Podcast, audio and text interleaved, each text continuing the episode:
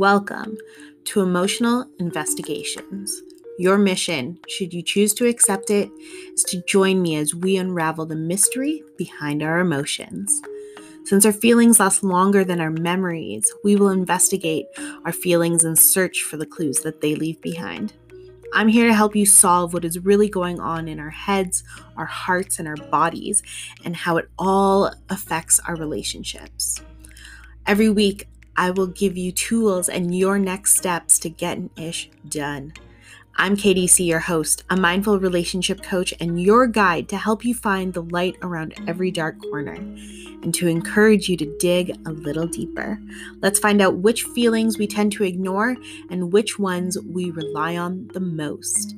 As true crime junkie, I'm not scared of a little mystery. And since you're here, I have a feeling that you are down for the same. So, welcome.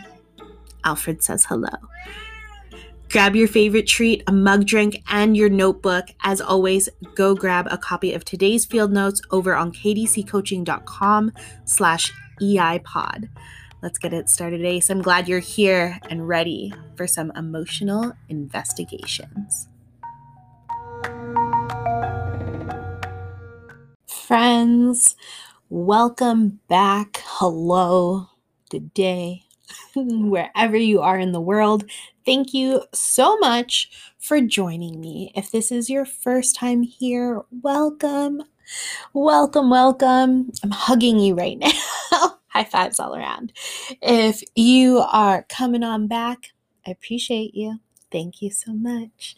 It has been so much fun doing this podcast. And this week that I'm recording, which is a week before you're listening to it, we are celebrating three years of podcasting.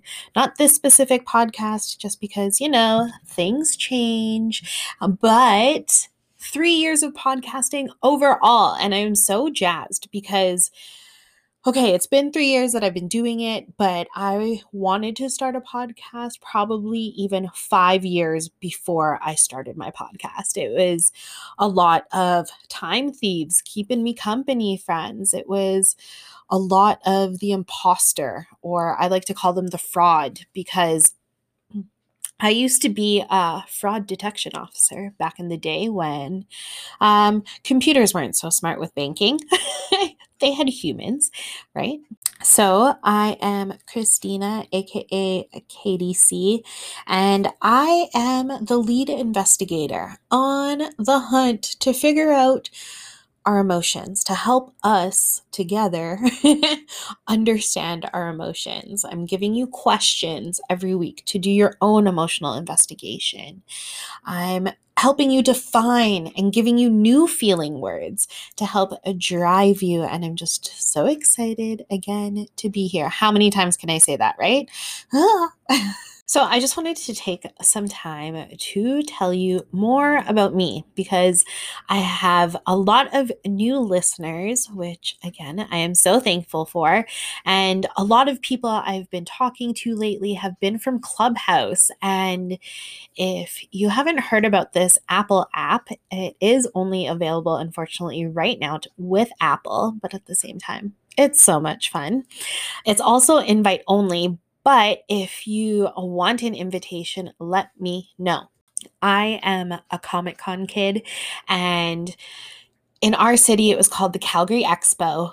And one of my favorite things about the Comic Expo or any exhibition was going to live panels listening to experts, being able to ask questions. And that essentially is kind of what Clubhouse is like. But there's lo- so many people on this platform that is part of why it's in beta testing and invite only. So, right now, there's a lot of different humans creating clubs, and then people can host rooms within those clubs that would support the topic. So, for example, I've been talking in a lot of parenting groups, talking about mindfulness for children. And I've also been a part of a lot of business conversations and moderating conversations and networking conversations. And so it has been so fun to really niche down and figure out the hard stuff. and to have really interesting conversations. It is all live. There's um, not typically recordings.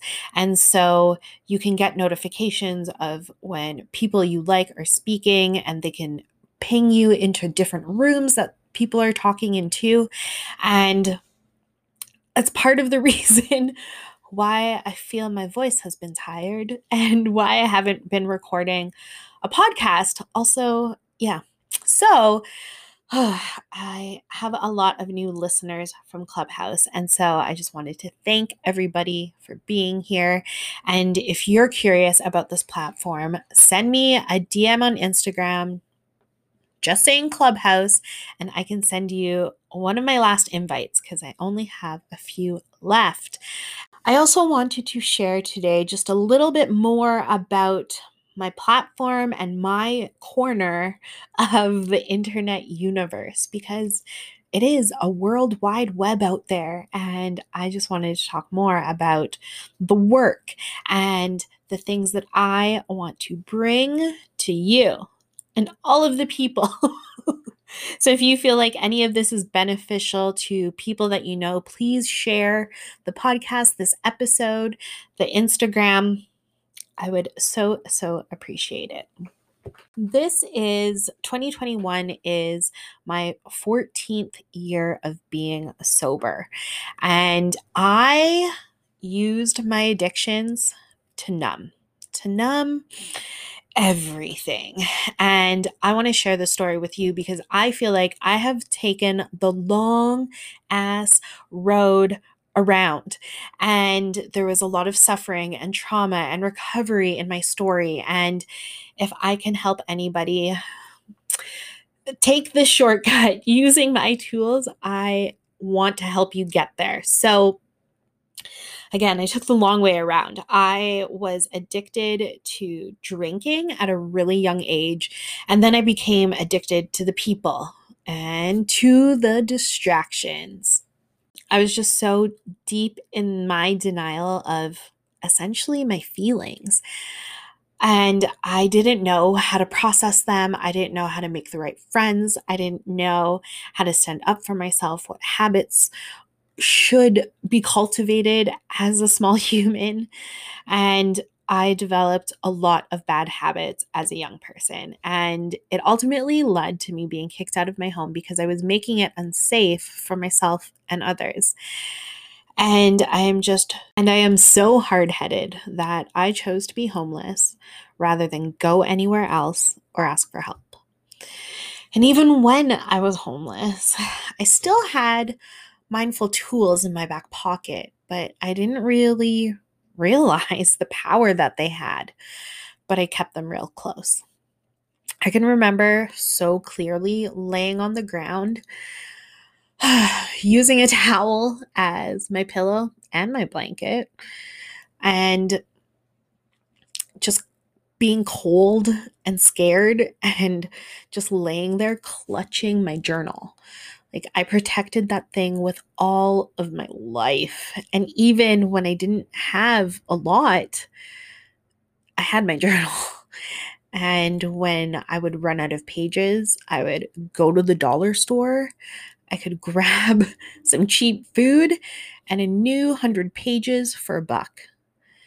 And ugh, just thinking of all of the pages that I've written in, oh man. this month is my 35th birthday, and TBH, I never saw a life for myself past my 20s. I didn't think I deserved anything great because I wasn't great. I didn't think I was worthy of love because I just felt so alone. And I couldn't have even dreamt Literally, I could not have even dreamt of a life that I have right now. Alfred agrees. I didn't think I would have a cat. to this day, Alfred is still one of the only cats that I am down with. I say I'm a cat person because they're hilarious. But I think I could only have this one. Ugh. The one thing that I knew was that even if I believed all of these negative things about myself, I still knew deep in my heart that I was made for more than sleeping on the ground. And so I made the decision for change right then. I'm laughing because I feel like that decision was the easiest part of the process. Deciding is always the easiest part. It's the work and the repetition and the patience and the kindness with yourself that really takes the time. But it really takes time before change can start showing up for you. You just have to keep showing up for it. So, my first choice was deciding to become sober. And that felt like the easiest thing I could control because I am an all or nothing kind of person. So, when I was in, I was all the way a fucking deep end in. so, I knew that saying no would eventually come easy because it was the nothing of the all or nothing. And so things started to change because I was choosing myself first. So this meant that I had to stop hanging out with the people that would only want to party or would only want to talk about partying or would only get ready to go partying. So yeah, that meant that I lost a lot of my friend group. And again, it, that made me feel super alone. But the things that I knew about myself were that I was a classic overthinker. I was a natural rebel and I needed things to move and stir in my heart before I would act. I needed to be open to the feelings to figure out what the F was going on. So, my next decision was that I had to figure my shit out because now that I was sober, I had more clarity. So even then, I kept my journal close, writing down visualizations, learnings from books, meditations, and therapy. And I was starting to really notice the thoughts that kept coming up and the feelings that I would keep writing about. And I was finding kind energy outputs like movement and stillness, and finding the right kind crews to keep me straight that didn't have judgment for my sobriety. Because back in like 2008, It was not cool to be sober, friends. Not cool to be sober. People would look at me like I was an alien, like I had three heads when I would tell them I wouldn't drink. People felt like it was their right to ask, well, why? It's like, well, friends, because I am an addict and I have a drinking problem. So it is my choice to be sober. Thank you for bringing that up. So, just helpful tip if someone tells you that they're sober, respect that. It is not your business to know why it is their be thankful that they are sharing that news with you, that they're feel that they can tell you that they're a sober human because it takes a lot of courage to do so. I thought I had a handle on my addictions. I was in a happy space, found a job that I loved, and a human that would become my husband. And I thought I had my shit handled, but in 2016, I found myself in the hospital with undiagnosed diabetes, type 2. Friends, my sugars were in the 70s. They were asking me how was I alive? My sugars were so high because a normal range is uh, between 5 and 7, and I was in the 70s. I had replaced my addiction with alcohol with an addiction to food. And this hospital visit was just another rude awakening. So I had another choice to make. Uh, my mindfulness tools helped, but it was just taking them to the next level. Q Ciara, level up, level up. It was bringing more mindfulness, being mindfully aware of my thoughts and my feelings, and most of all, my actions what was I doing with those feelings? Was I finding kind of energy outputs? Because I was choosing to eat my feelings instead of feeling them all the way through. I needed more journaling to track my foods and my sugars. So this brought a new love to my journal instead of just a place to vent. It was a place to become productive. And then also having more yoga and movement and stillness. And I've grown so much in my practice and have found so much value of teaching mindfulness to kids using yoga that this has not just been fun, but so transformational for my life. And I also learned the value of rest and knowing when to slow the fuck down. Alfred agrees. Through all of the change, I learned that it was only ever kindness that made it happen. I was not showing kindness to myself, others, or the world, and I knew that I had to change that, but I didn't know how. It wasn't until I found kindness for myself that everything really started to change. If I approached change with judgment, resentfulness, or with a time thief in my ear, things wouldn't get done. And I would end up just feeling like shit. So I found that all of the major pivots of my life came when I decided to put kindness in the forefront. Usually, when it comes to change, we just do it out of necessity because as humans, change comes with a lot of resistance. So, like, I remember when I graduated from high school being pushed into the workforce, necessary change. When it came to being ready for a real and deep relationship, it was learning how to support myself before entering a relationship with another human. Change usually comes when we have kids and we need to learn how to reform our lives because our kids become the center of everything, including our schedules. But then when our kids grow and don't rely on us as much, that changes how I feel about myself. But what would happen for your life if you were prepared before you even needed to make the change or felt even prepared for change because we know life surprises us? Friends, my mindful tools will help you get there.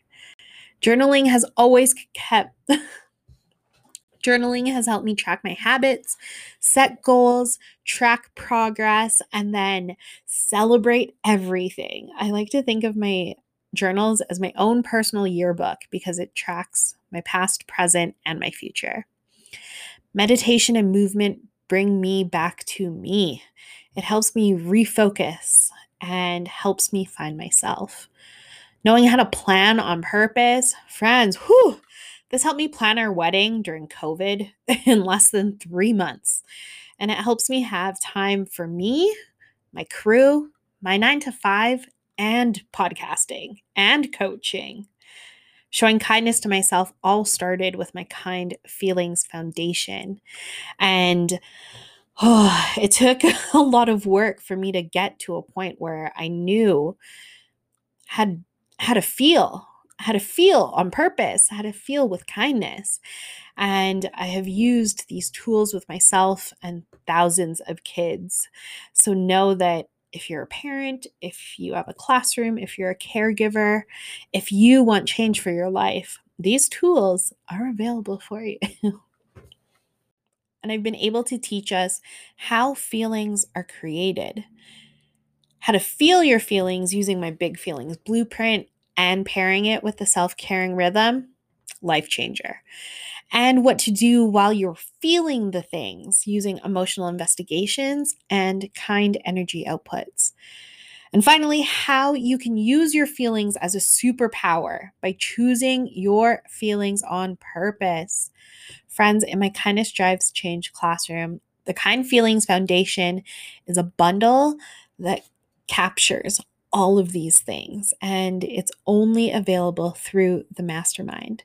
And together we have a community for group coaching and also one on one coaching with me. So we can tailor your actions and those feelings to help you get your shit done. I want to help you create those feelings and show you how to make those changes that you feel like your life needs. We have a full moon opening ceremony happening March 28th. So know that there's early bird pricing available just for the next week. It will still be open up until the 28th. This is my birthday gift to you, friends.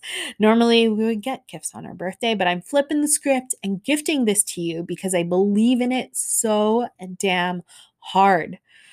Oh, so damn hard. Also, in the classroom is my Mindful Me bundle, and it has a 30 day journaling challenge and a seven day meditation challenge. So, used in combo, ooh, life changing. Let these tools help you guide your change by building kind habits to help you get there. I am also revamping my Mindful Time course, and that will be released later this year. It is packed with so much value and information, including the time thieves that are lurking behind us and stealing so much of our life. Have you met the blamer? How about the fraud? You might know them better as the imposter. Have you met the perfectionist? These are just some of the thieves. There's eight in total. And I found that they were always around during my life, and they are the ones that kept me stuck. They kept me blinded. They kept me in the belief that I didn't deserve, that I wasn't worthy, and that I wasn't able. But I've been able to dig deep into these bad boys, and I have found that they have a lot of truths and gifts within and I can't wait to share that with you soon. Again, the mastermind includes all of these courses, all of the challenges, and all of the things, including the Kind Feelings Foundation. You can join the communities of these courses by signing up in the classroom. I'll be leading a live webinar leading up to our moon ceremony. So if you have questions, if you want to see the classroom IRL and want to see what's coming up, please join me. Friends, I am so excited to serve and to be here with you. If you're on Clubhouse, follow me at KDC Coaching. It's time, friends. It's time.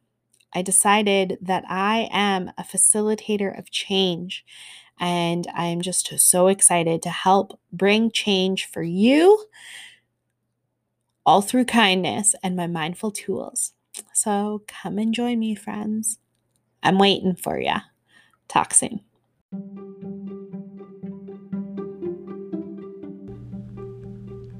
Well, Ace, we've reached the end of today's case file go grab your field notes by heading to kdccoaching.com slash eipod. When you click on the player, it brings you over to Anchor where you can leave me a voice message with your own clues and questions. Please do this girl a solid and make sure you subscribe to the pod so that you're notified of new episodes released weekly. And by leaving a rating and review, it helps others find the fam. Head on over to Instagram and follow for more at Emotional Investigation and at KDC Coaching. As you travel through the world this week, remember kindness drives change. It may feel like we're on this journey alone, but you're not. Thanks for joining me. Talk to you next time.